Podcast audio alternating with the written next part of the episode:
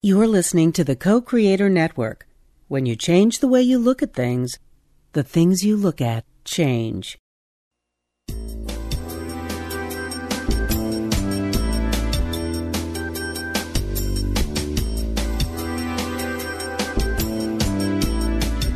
Good afternoon. Welcome to Why Shamanism Now, a practical path to authenticity with your host, Christina Pratt, director of the Last Mask Center for Shamanic Healing. She's talking about how shamanic skills can bring us to physical, emotional, mental, and spiritual well-being, especially when nothing else can. Now, here's your host, Christina Pratt. Welcome, everyone, to Why Shamanism Now. This is your host, Christina Pratt, and I'd like to begin by calling in the helping spirits to be with us here today. So I call out first to your ancestors and to mine, to those people who were here and lived well and died well, who met the challenges of their time in a good way, who learned and grew wise, grew strong, and grew open in their hearts. So I call out to these ancestors who bring all that is good and true and beautiful into our lines, and I ask them to help us to tap into that legacy, to use the gifts, the great gifts of those who have gone before us, to draw them into our lives and to help us, the living, to do whatever it is that we're doing in a better way. To do it in a way that we don't have to learn absolutely everything over again, to do it in a way that we don't have to reinvent every wheel, and to do it in a way that we can truly learn from those who have gone before us what just simply never works, although humans always try it again and again. So we ask these ancestors to be with us and to help us to open our hearts, to learn from those who have gone before us, to feel the truth of why we are here in our time, and to use our time well. To remember that in every single day we consume resources to keep ourselves alive. And let us be sure we give back in a way that creates balance with all the food, all the water, all the air, all the sunlight, all the everything that goes into keeping us alive. Let us do what we came here to do so that all life can be whole and well and in balance. So with the ancestors gathering around to help us as we continue to learn, us, the living, we continue to learn how to be here in a good way for all living things. So with those ancestors gathered around, we give thanks. We give thanks for our helping spirits of other forms who are gathering with them. And we take a moment and focus our own awareness into ourselves and our own energy. And we draw our energy down into our mind, from our mind down into our heart, and from our heart down into our belly. And from deep in our belly, let us reach down to the earth itself and take a moment as if you were truly placing your hands on the earth. And let your hands extend from your heart true gratitude for this day and all the wonders that are held for you in this day, all the gifts that it has for you, all the gifts your life has given you that have gotten you to this place, those you understand as true gifts in your life. And those things that have occurred, you still haven't figured out how that was a gift, but you will, because in some way it all comes into the crafting and the cultivating of a human soul. So we give thanks to the earth for this journey, this place to have this journey on, for the beauty in it, the diversity in it, and the great generosity in this experience that allows us as humans to have a second chance, and for many of us a third and a fourth.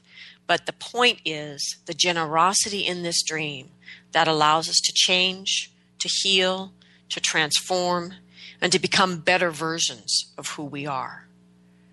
And so with this gratitude in our heart, let us reach down from the earth, down through all the layers of the earth, into the very, very center of the earth, and take a moment to connect with this essence energy that we draw into our life to give us restoration and rejuvenation and replenishment, to help to support us in a way that we can connect not only to the abundance around us, but to, to the abundance within us.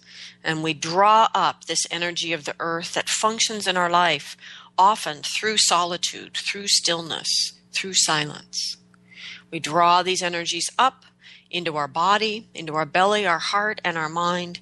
And we ask these energies to help us to truly understand how to ground ourselves into the earth, to choose to be grounded, to choose to have boundaries, to choose to go through the day in a responsible way. We ask the energies of the earth to help us to understand how to build a sense of hearth and home, and to do so in a way that continues to inspire in others a way to live together in diversity, a way to bring in harmony and celebration for all that life has to offer. And we reach out into this earth energy even further to learn from life around us, to understand how to be connected and how to be interconnected, and how to ultimately understand this, this web of connection that is life, and to allow ourselves to find our place in that great oneness. And from that moment, if we could have one of those moments in this day to come into right relationship with ourselves, right relationship with others, right relationship with our environment, and right relationship with the invisible world. So with the energy of the earth within us, infusing us, supporting us, and helping us to understand how to be here in a good way, we draw the energy up and out the tops of our head, out through the day or night, whatever weather it holds for you, reaching out, out through the atmosphere, and all the way out into the cosmos, all the way to the highest power of the universe, drawing down all the wisdom of the cosmos, touching that energy and drawing into yourself, into your life, into these proceedings, drawing into this day, the wisdom and the generosity of blessing energy. The energy of protection, the energy of devotion and commitment, and the generosity inherent in that. And we call in this way the benevolence of this universe. And may we feel this energy inside ourselves so that we can open to truly feel the beneficence of this experience of life. And as we draw these energies in, into our head and our heart, and our belly, and send it down to the center of the earth. Let us be aware of ourselves as this place that these two great legendary lovers, the beginning, the first grandmother, the first grandfather of all life and form as we experience it, that these two legends come together within us and create the energy of the big love that all life comes out of. And let that big love hold your heart and awaken the spirit of your heart. Let that spirit awaken and open itself to draw up the fiery passions of your belly so that you might begin to remember why you've come into this life, and draw down the crystal clarity of the mind so you can sense, this is my time, these are my resources, this is how I will do this thing. And we draw these energies together in the heart, and they mix and they merge and they dance in this dynamic tension because they are very, very different kinds of energy. And yet together they give birth to that third and most sacred thing, which is why you are here. And may you feel that in your heart in some way today, and find in that same heart the courage that you need to do something. Large or small, it does not matter, but to do something in this day that brings your gifts to the best of your ability to understand it, brings them out into the world. And for all the spirit heart uh, help around us, above and below, and the hearts here in the center, we give great thanks for all the assistance that we have in every day. And I give great thanks to Lori and Mary and Kai, Isabel, Melissa, Keith. These are all the people who have been able to donate financially to the show. For those of you that are new listeners, this show is listener supported. And it is because of the generosity of those in the audience and their willingness to give Um, that the show stays on the air, because there are many bills to pay to make that happen. And the show is available all over, iTunes, the why shamanism now dot com site, at the Co-Creator Network site. It's all over for free for anybody in the world who can get onto the internet. And I give thanks to those of you that are helping me keep that real and make that happen. And so I ask those of you that are listening, if you are moved by the show in any way, know that you've been moved in the heart, and do that most fundamental of shamanic actions, which is to let the heart motivate your actions in the world, and to do something in some way to help the show to grow stronger.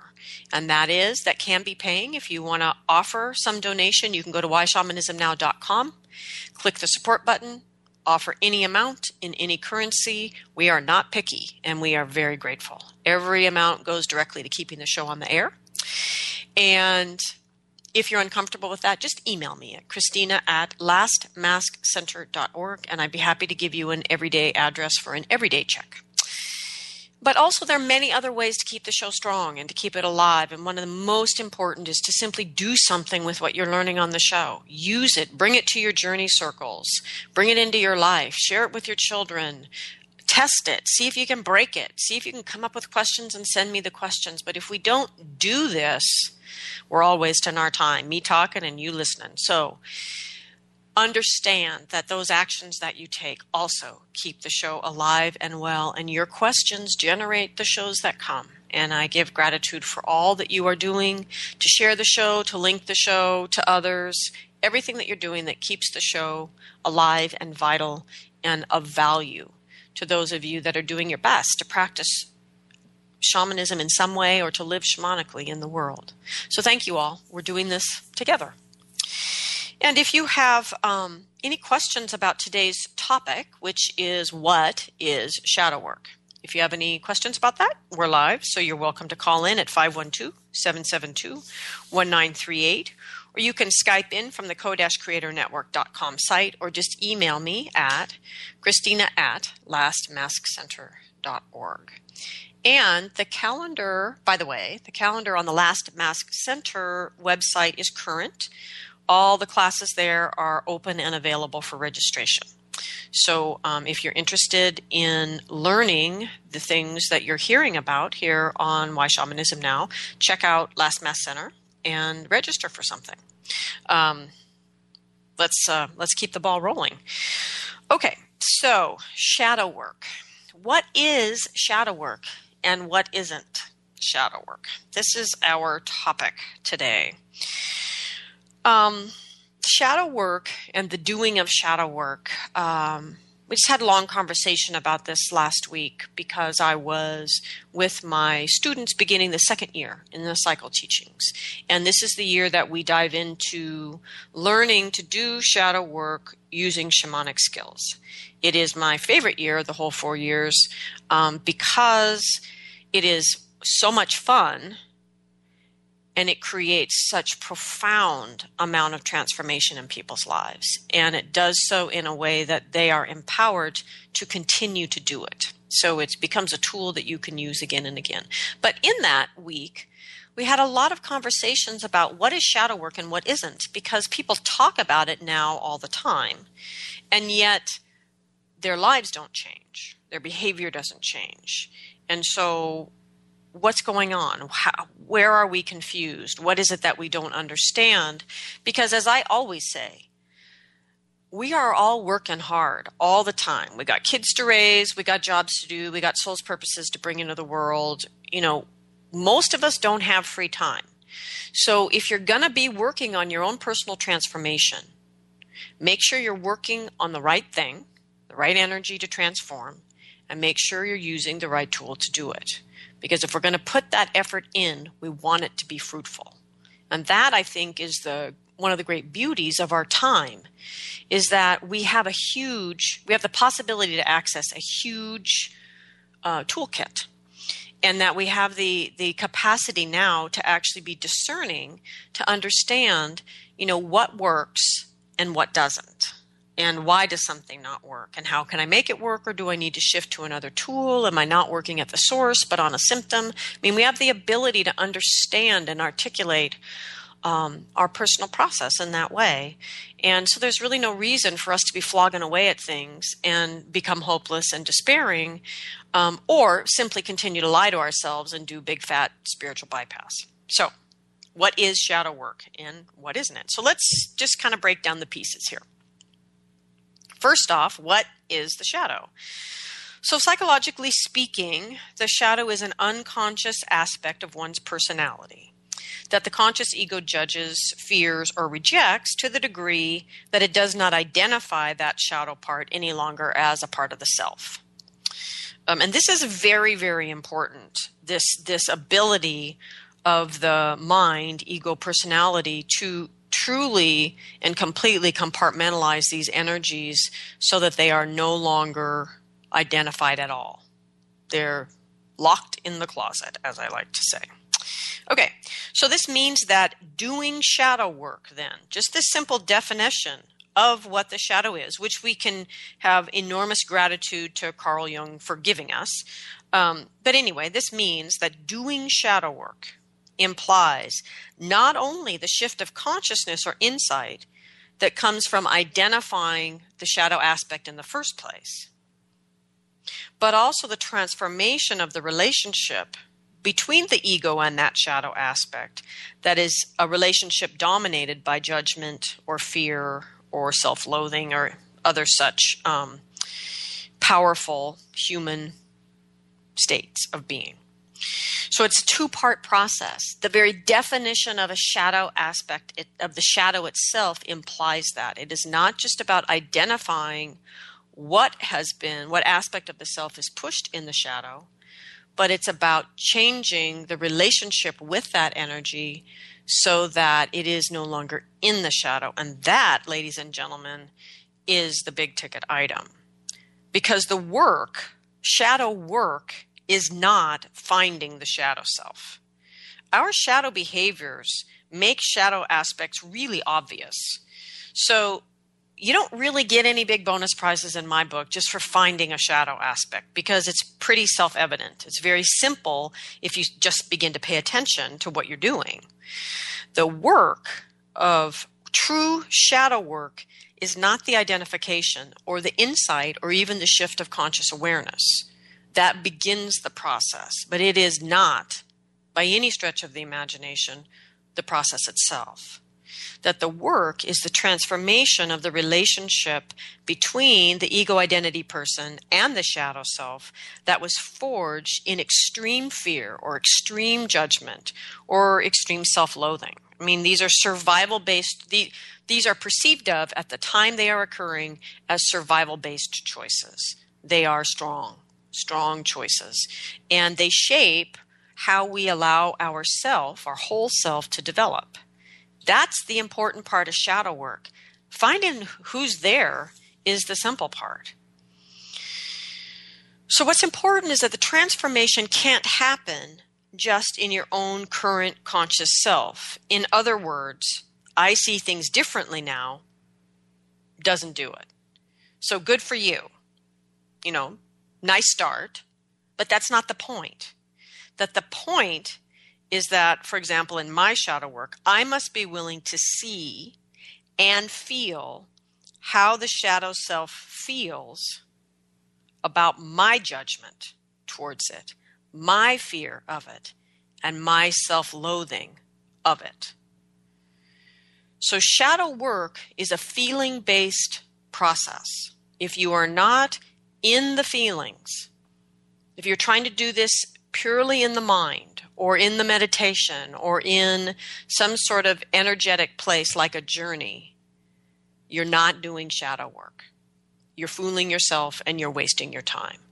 That to do shadow work, we need to allow the shadow aspect itself, our heart, and come to feel how that shadow self actually feels. And that, ladies and gentlemen, is usually scary business, but that's all right because we have shamanism to the rescue. So anyway, the thing about this is where we as contemporary Westerners, particularly Americans, are asked to feel uh, that which needs to transform, we tend to deflect. Like if we're shamanic practitioners, we tend to deflect into another journey where we ask our helping spirits to fix it, or we fill it with love and light, or we try in uh, up on the mountain in the men's groups, we try to be a warrior and kill it, right? Or we simply engage in some mystery school's, you know, spiritual teaching of the month, and we just bypass it.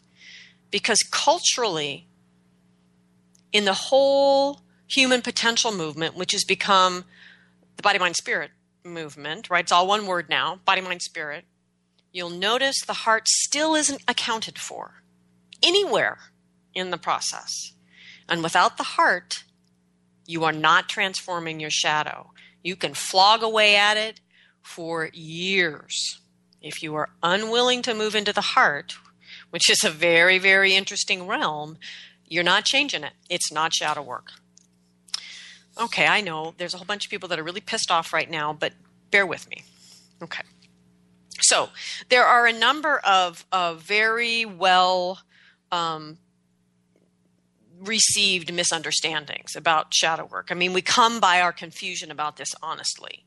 So it's not that anybody's a bad person because they don't get it, but here are, here are kind of a number of the misunderstandings about shadow work that we culturally carry. First and foremost, it's this desperate desire to believe that insight will be enough. In other words, I spend a weekend with a bunch of great people, I contact my shadow, I cry or rage or some emotional expression that seems logical, um, I make a mask of it, I do some ritual as a group, and now I've done my shadow work. So even with all of those steps, that is still just about insight.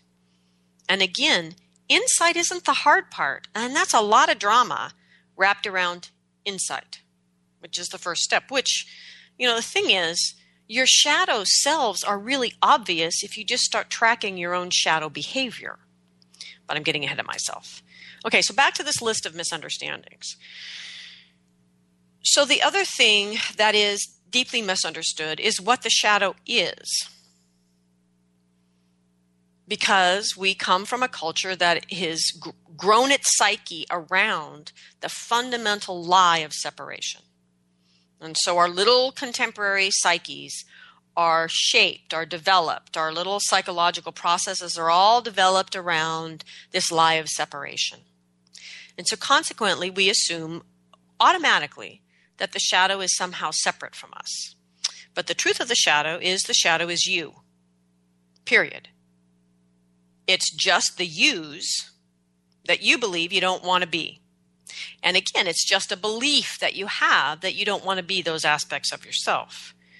Now, a shadow self is not a lost soul part. And this is what is interesting about the shadow. If it's not lost, but they're with you in your sphere of influence, then why are we so split off from it? And that's a really interesting question. And if we don't grapple with that the, the, and come really come to terms with the fact that this energy is me, it is present with me, and yet utterly inaccessible to me because of my own judgment around it. Now, granted, I got taught that judgment. I got taught that fear. I got taught that self-loathing. But I'm the one propagating it now. And this creates this profound separation from aspects of myself that are right here at arm's reach. And most people will maintain that setup until the day they die. It's, it's fascinating.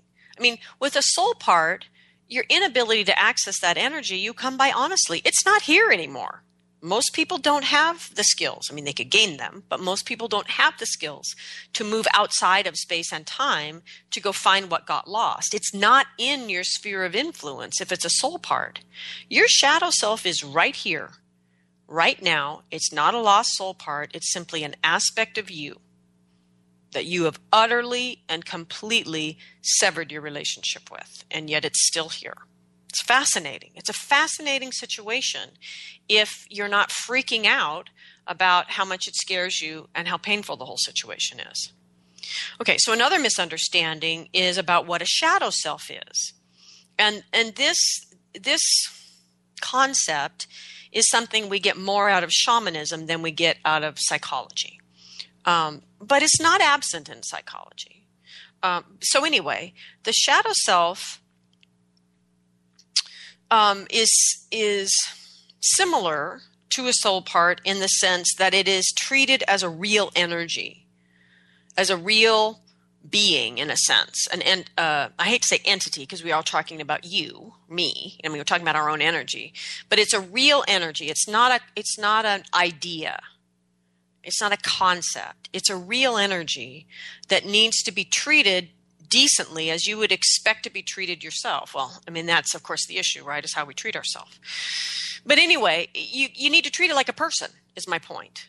And in treating it like a person and, and accepting it, you can then it actually engage in shadow work. But as long as the shadow self is treated as a concept, you will fail.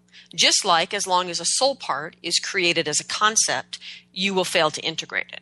It's been brought back to you by the shaman, but you will fail to integrate it if you continue to treat it as a concept. You have to engage with it human to human. And the same thing is true for shadow selves, that they are real energies.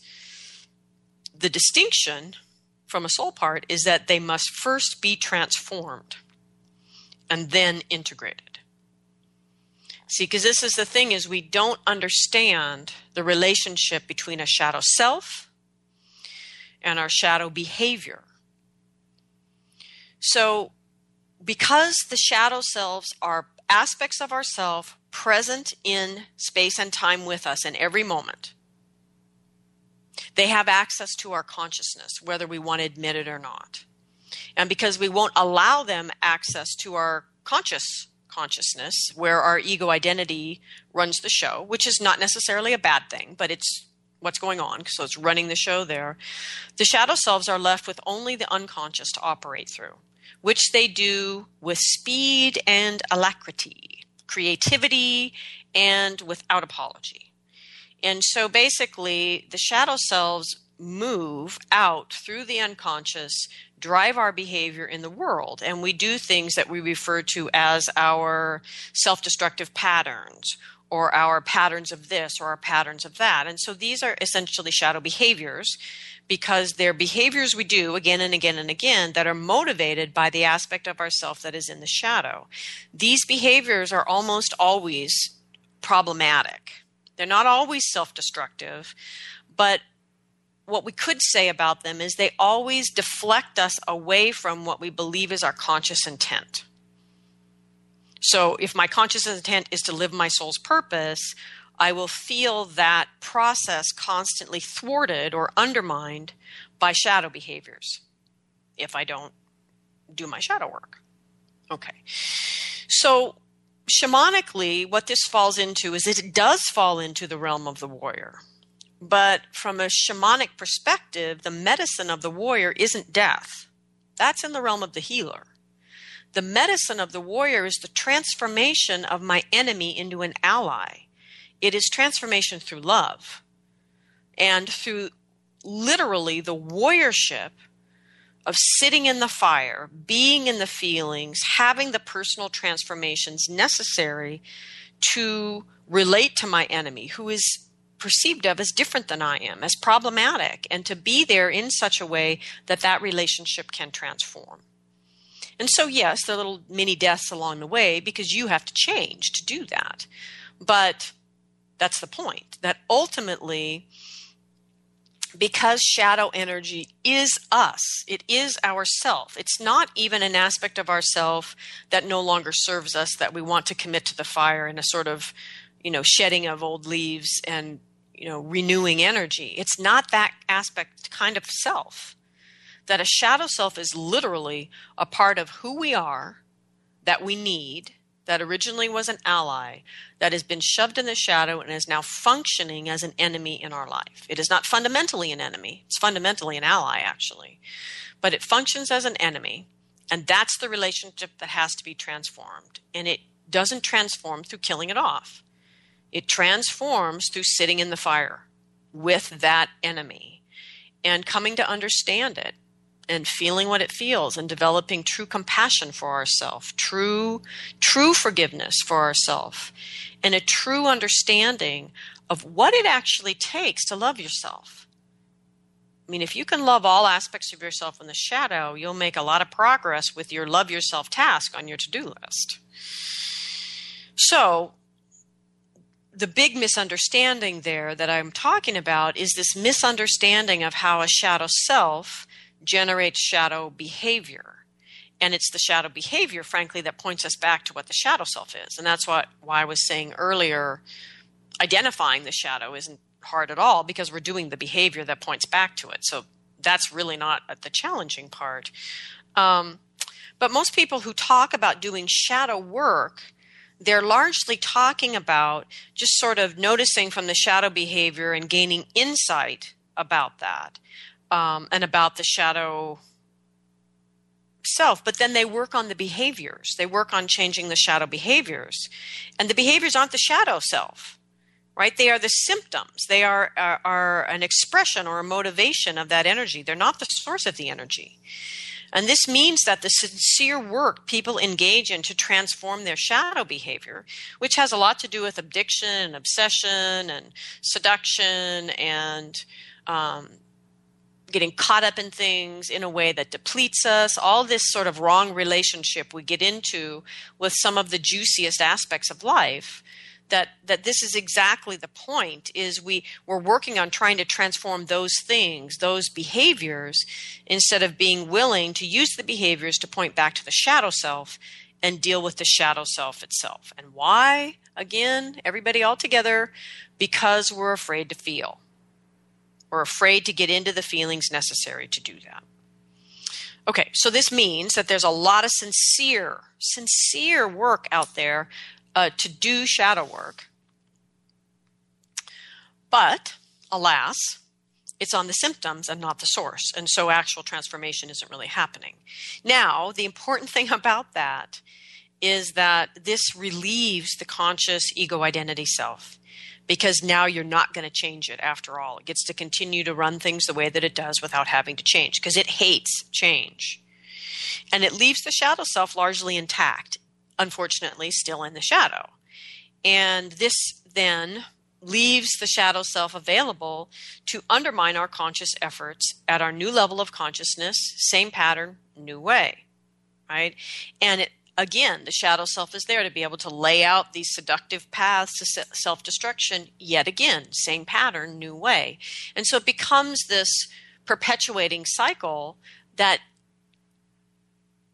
doesn't result in the actual transformation that is the true gift of actual shadow work. So let's talk about why this matters.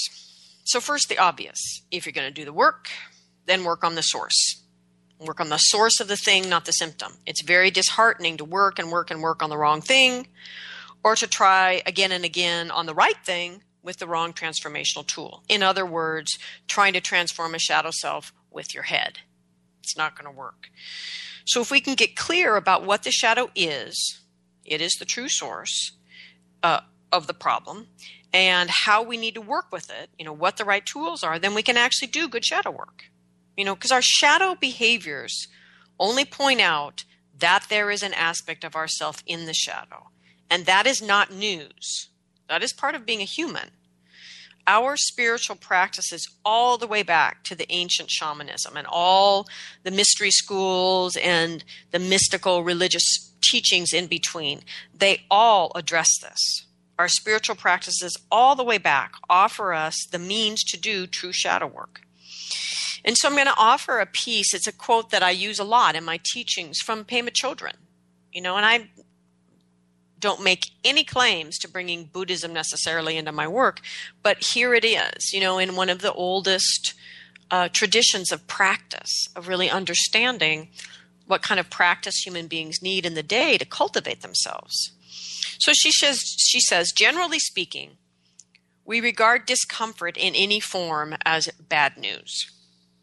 But for the practitioners or the spiritual warriors, feelings like disappointment, embarrassment, irritation, resentment, anger, jealousy, and fear, instead of being bad news, are actually very clear moments that teach us where it is that we are holding back. In other words, they point back to the shadow self. They teach us to perk up and lean in, and when we feel we'd rather collapse and back away. Really good sign you might be dealing with the shadow energy. She says they are like messengers that show us with terrifying clarity exactly where we are stuck. This very moment is the perfect teacher. So she continues saying that those events and people in our lives who trigger our unresolved issues could be regarded as good news. We don't have to go hunting for anything. We don't need to try to create situations in which we reach our limit. They occur all by themselves. And I would add, they occur all by themselves because the shadow is right here with you. It is you at all times. So noticing the shadow behavior is not the hard part. Shadow behavior can be playing small because you were told you were too much. It can be responding in disgust to the very thing that would actually sustain your authentic self and undermining the source of energy you need to have the endurance to follow through on that project. Shadow behaviors can be self-loathing for addictions uh, to substances or behaviors. Shadow behaviors can be allowing yourself to become completely depleted and exhausted, working for someone else who is actually doing that which truly inspires you. So what most of us don't understand, especially those of us who just want to fill everything with love and light regardless of what actually needs to happen to support life, what most of us don't understand is that to ignore these messengers, as Pema Chodron says, to ignore these messengers, to ignore the path back to your shadow, that the shadow behaviors themselves create is the root of violence in the world. Violence, this little act of personal violence, is rooted in each of our individual denials of a shadow self. Because to shove an aspect of yourself into the shadow is a violent act against yourself. It is an act of perceived preservation in the moment. But isn't that always the excuse for violence? Everyone believes they're defending themselves.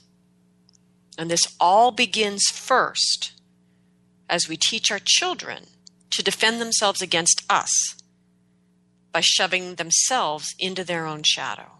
This is the origin of our violence, of humanity's violence. So to shove any aspect of yourself into the shadow is an act of personal violence toward yourself. And then to willfully continue to deny that action and the need to amend it further propagates your own personal inner culture of violence.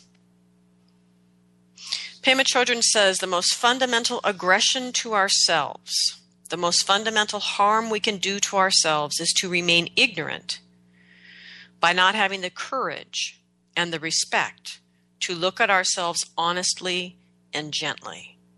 And this is the essence of the willingness to do shadow work, which is having the courage and the respect to look at ourselves honestly, gently, courageously.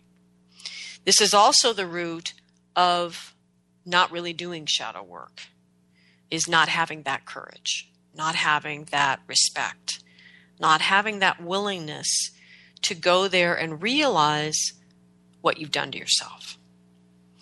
And this is why we must do our shadow work. This is our path to peace. Because if we don't change our own inner personal culture of violence within ourselves, we propagate violence in the world, period. So the way to change that and create the possibility, the fundamental possibility for peace to grow and spread in the world and for humans to not keep knee-jerk reacting to everything through violence, through this perceived protective act of violence. This is this is the reason for shadow work. To do our shadow work, we must be willing to feel what the shadow self is feeling. Not what we feel when we act out in our shadow behavior. Not how we feel about ourselves because of our shadow behavior, but how the shadow self feels about us. We're the perpetrator of the violence against ourselves, and we need to be willing to feel both parts of that equation. Now, again, back to Pema and her wisdom, which is endless. Only in an open, non-judgmental space can we acknowledge what we are feeling.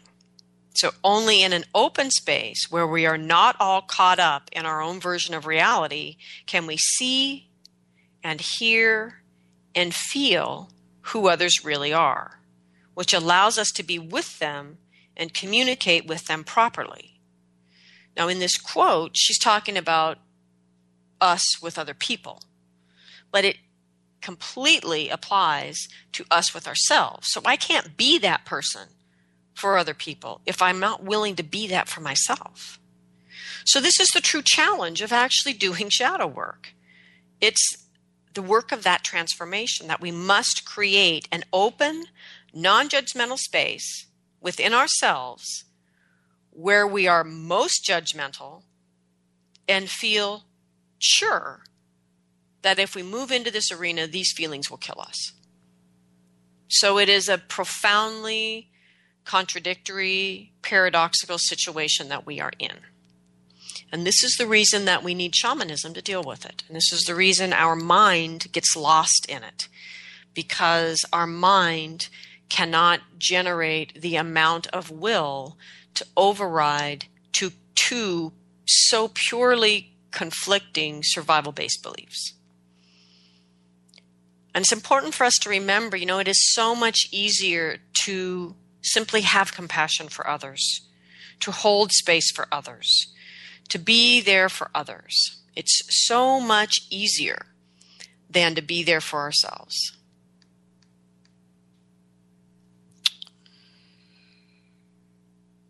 It's so much easier to accept in others' behavior than it is to accept it in ourselves. Shadow work, because of this, is messy. It's illogical, and it is still, nonetheless, the ground of peace. We think the ground of peace is some sort of harmony and order, perhaps even some kind of utopian per- perfection.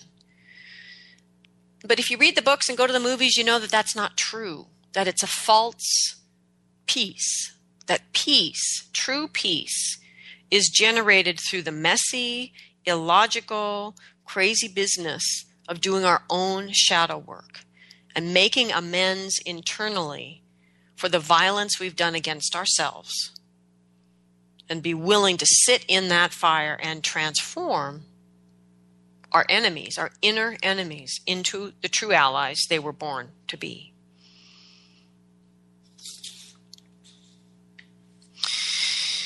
So, a listener recently told me uh, that people new to shamanism don't understand the shows anymore. That the shows aren't basic enough, and that on the shows I'm assume too much, assume that you know too much. Um, and she said that as if I knew this, and it made me laugh because I hadn't really thought about that. And it's probably true. Um, so let's review some basics about the shadow from a shamanic perspective. Um, so past shows new listeners could go listen to um, would be Your Shadow Self and the Divine, The Shortest Path, Crazy Logic, uh, Darkness Guides Us to the Light, and Transforming Communal Shadows, Parts one and two. These are all shows that we've explored these ideas, some of them at a more basic level, perhaps. So first off, with great gratitude to Jung, um, and I mean that absolutely sincerely, because it is on his work that is part of the collective wisdom that we share. I mean, he's one of our ancestral helping spirits, right? But he didn't invent the shadow, right? He's just one of the first Westerners to speak of it in a way with any accuracy and common sense that allowed us to begin to engage with it. So there are, ma- but, you know, with that said, there are many shamanic practices for working with the shadow from much, much more ancient times, like the Path of the Obsidian Mirror. And I don't mean the popular adventure book. I mean the practices around this idea of the dark mirror, the smoky mirror, that come out of um, like Central America and northern parts of South America. So in addition uh, to the other thing shamanic people did pre-contact that was very important is that they chose uh, to have expectations, and they created cultural values for the adults in their world that led humans to creating minimal shadow in the first place. So there was an understanding of the tendency for people to do this, an understanding that a person held well in their community feels less vulnerable and therefore doesn't make so many protect, drastic protective choices. Similarly, an individual who holds themselves well energetically doesn't feel so vulnerable to attack and doesn't make so many drastic protective choices as sending selves into shadow. So if you encourage children and adults to live in a way that they're energetically responsible, to understand how they fit into the bigger picture, and to have community values that support all of that, people have less of a need to respond to life in such a way they feel they are so uh, challenged that they would react by sending energies into the shadow. So this is an important aspect of shamanism. It's not just about the shamanic skills to heal, but it's about a shamanic way of life that creates less problems in the first place. And I'm not romanticizing shamanic cultures at all in saying that, because the truth of the matter is there's nothing romantic about it. It is hard to live that way. It's hard to live by those standards. Give me a room full of one hundred Americans and I guarantee you ninety will be out the door within the first thirty minutes just hearing what it would mean to behave as a grown-up. So, where were we? Right. Okay. So this is what we know from shamanism about the shadow. So that everything that is, that is you began as a pure and innocent being. And that you are innately good because you are one with all things, which means you are one with the divine, as is everything else around you. And so at your essence, in the very beginning of everything, you are innately good. You are divine. This is the core of shamanic teachings around the globe. So therefore, everything in the shadow is also innately good because it's you. And the fact that we can fragment in ways that functionally separate us from ourselves is inherent in all in um, all aspects of shamanic healing. Okay, so that idea that we can create this kind of fragmentation is inherent in that belief system. The other thing we know from shamanism about the shadow is that the shadow, while in and of itself is an archetypal energy, which is neither good nor bad, that that a, a person's shadow is not one energy. It is many energies. So it's more like a closet we shove stuff into than it is some sort of organizing principle. It's pretty chaotic in there. The other thing we know is that there's no part of you that deserves the intensity or severity of judgment that sends a part of yourself into the shadow. There is no aspect of yourself that deserves to be there, but there are aspects of yourself there nonetheless. Okay. So another thing we already know from shamanism is that once there, so once a once an aspect of yourself is shoved into the shadow, things get a little twisted and bent out of shape. They kind of rot a little bit. They get a little fermented with all the anger and being frightened and being left out. And they become, and everything in the shadow logic, the whole organization of it is completely organized through your own internal crazy logic, which is why the mind cannot deal with it and shuts down a good shadow process because it can't function in the non-logic, in the crazy logic of the shadow realm. The mind needs logic. That's its beauty and its strength, but that's why it can't help you in this realm. So The, the beautiful healing logic of therapy, which is beautiful, will not succeed in transforming shadow selves because you must dive out of that realm of logic into this crazy logic realm. So the shadow is a realm that we cannot normally enter through journeying for the same reason that we can't just welcome our shadow selves back, that there's that that barrier. Remember I talked about in the beginning of the show, it's really interesting that these shadow selves stay put here, that this barrier that we've created is so functional. It also functions in your journeys. You can't just journey through it. If you think you are, you're mostly lying to yourself. Um, but with particular shamanic guidance, with particular kinds of helping spirits that sort of are experts in crazy logic, like the trickster, like Crazy Woman, um, like death, that there are certainly aspects of the teachers available to us through shamanism that understand how to function in crazy logic. You know, they can help you find the eye in the storm. But if you're going to try to organize the storm or wait for the storm to pass, you'll never transform your shadow selves. You have to be able to function in the storm. And if we're talking about shadow selves, it's a shit storm, right? Everything's flying all over the place and all, it's all hitting you in the face and it's all hurting you. And so you got to be able to stand there and do it anyway. And so you need the kind of helping spirits that have that medicine, those that help you know how to surf the wave, find the eye in the storm, to endure in the face of things that make no sense. These are all the kinds of helping spirits that we need to help us in this realm. So the shadow realm then runs entirely on crazy logic. This is the other thing that shamanic teachings teach us because of their enormous embrace of the unknown, uncertainty, the trickster, as I was saying, all those kinds of helping spirits I was just talking about. So we can spend years trying to impose logic through psychology or mythology, actually, on this shadow realm to, quote unquote, do our shadow work, to organize that mess into something we can heal and transform. And we will fail again and again and again. And what I mean by failing is we will, we will succeed in gaining more understanding, and we will fail the compassionate return of the shadow self, accepting the enemy, getting it out of the shadow, and transforming it into an ally. We will fail that piece. So we still remain in the shadow. We just understand it better and better and better. So what shamanism offers us is that option to surrender to spirit, to fully and completely surrender to our spirit help, and to allow that help to guide us along paths of crazy logic that allow us to locate, reconnect with, and recover parts of ourself that have been lost into the shadow, and to draw them out into our conscious life in such a way without requiring them to change at all.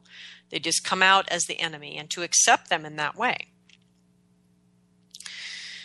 So that's that's the piece shamanic skills can allow us to do. And this, to me, is the beauty of the second year in the cycle and the gift, a huge gift for us as contemporary people who live in such a way culturally that we inspire massive shadow creation without any skills to know what to do with it. So, so it's a huge gift that shamanism and the helping spirits offer us. So year two in the cycle is actually worth taking year one. If that's all you ever do, is you, you just do year one to be able to do year two and learn how to work with the shadow effectively, you could do enormous work in your life. It's not even a bad idea. Hadn't thought about that till now. But anyway, so what do we do with these shadow selves once we bring them out? That is the critical issue, because that's when the shadow work actually can begin. So shadow transformation is nothing short of the warriorship necessary to sit in that fire, period. And this isn't sitting in the fire for other people. This is sitting in your worst fire, your judgment, your fear, your self-loathing, your every shitty thing you've ever thought or felt about yourself. It's that fire. And the transformation that occurs, occurs through love. It is not about death. And this is critically important to understand. So I'm going to do a little sidebar here. I realize we're running out of time. So, practitioners of shamanic healing, if you do not know the difference between a shadow self and a lost soul part, you need further training. Uh, you would need to engage in the first two years of the cycle if you wanted to do that with me. Maybe there's other trainings out there that would actually help you do that. But if you don't know the difference, you need more training to work with people. And why does this matter? Because how your clients follow up after your healing work with them is entirely different given which type of wounding it is, whether it's soul loss or a sh- or shadow creation. So for those of you wanting help with either, no, so now for everyday listeners out there who are not shamanic healers, who maybe don't need more training, you just want help with this whole shadow thing, yes, I do both soul retrieval work and shadow self healings long distance. You can contact Andrea through the last mask center dot org website. Okay, so you can get help with this, right? Shamanic practitioners, though, you need further training if you don't understand the difference in these two energies and how to help people deal with it once you've helped them work with these energies. Okay, so now back to our show. Okay, so what do we know about uh, from shamanism about transforming the shadow? One, logic will not help you. It will only hinder you. Two, the shadow self, when first rescued from the closet, is functionally speaking an enemy. This is a good thing.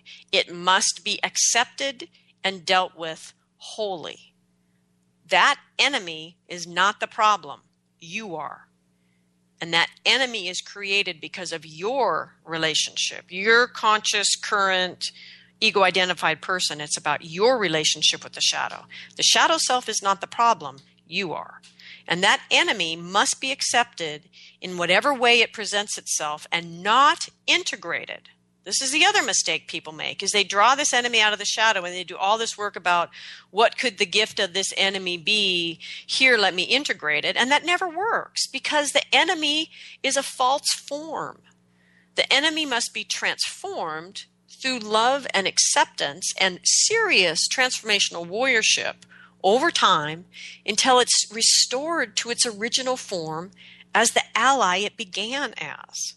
So in other words, I'm a great warrior on a campaign. I got other great warriors with me on a campaign. I betrayed them. So they've gone from being allies to an enemy. So I meet them again. When I meet them again, they will be enemies. Now, if I'm really courageous and I acknowledge my betrayal and I make amends and I do whatever to make that right, then that enemy could potentially transform back into an ally. That is the dynamic you are in with your shadow selves. And yes, there will be little deaths along the way, mostly of your own screwed up ideas, um, but those will mostly be your little ego deaths, not the shadow self. So everything in the shadow began its life with you, right? Poised and ready to share in living your soul's purpose. Everything in the shadow is an ally, functioning in your life as an enemy. So the transformation that is important to understand is the more powerful the, this true ally, the more problematic the enemy when you first meet them. And that the other thing shamanism teaches us about this transformation is this transformation is easy and can even be joyful when we have these um, specialists from the spirit world that function really well in this realm of crazy logic. So in the psychocosmology, um, the assistance comes from Crazy Woman. And this show, in a sense, is actually dedicated to those students I talked about in the beginning of the show who just finished the beginning of their um, year two cycle teachings. And um, out of that time, there are some messages from Crazy Woman that I wanted to share here on the show. And uh, one, so, so part of what they're doing in that first week is learning how to rescue shadow selves from the shadow closet. But the other piece they're doing is forging a really healthy relationship with Crazy Woman, which is not so easy to do because for our Western mind, she's pretty problematic. But without her help, you will likely fail in your shadow work. And so let me allow Crazy Woman here to speak for herself at the end of this program. So this is this is kind of the essence of Crazy Woman. She said this, "I will let you destroy yourself if that's what it takes to get you to learn. I have a long view. I know you have other lives. But what if you want it in this life? Well, that's entirely up to you." So then she begins to school us, right, in how we approach life so that we can get it in this life. And she said this particular message, which I really loved this one day. Because this transformation of shadow selves requires that we love that truly what we believe are the worst aspects of ourselves, the parts of ourselves we are most afraid of, the parts we are sure will cause others to turn their love away from us if we integrate them. These are great enemies who show us precisely where we are terrified of our true selves. And so Crazy Woman says, really simply, today you meet a great enemy, a greatly misunderstood enemy. Today you meet what be, could be one of your mightiest allies. You must allow yourself to be consumed, all the while conscious and interested in all parts of that seduction. Stay present for the pain. Stay lucid for that promise. Be clever to see the deception. Revel in the mastery of your own self-destruction. Trust me and learn to live. You know, so this is Crazy Woman encouraging you to go into what seems to be exactly the wrong direction and to trust her that she will help you find the way through that is only accessible for those who are willing to feel. So this was my favorite message. Crazy Woman said tenacity, endurance, sheer, stubborn, I will not die today heroics. These are the qualities I test. Anyone can feel their passion.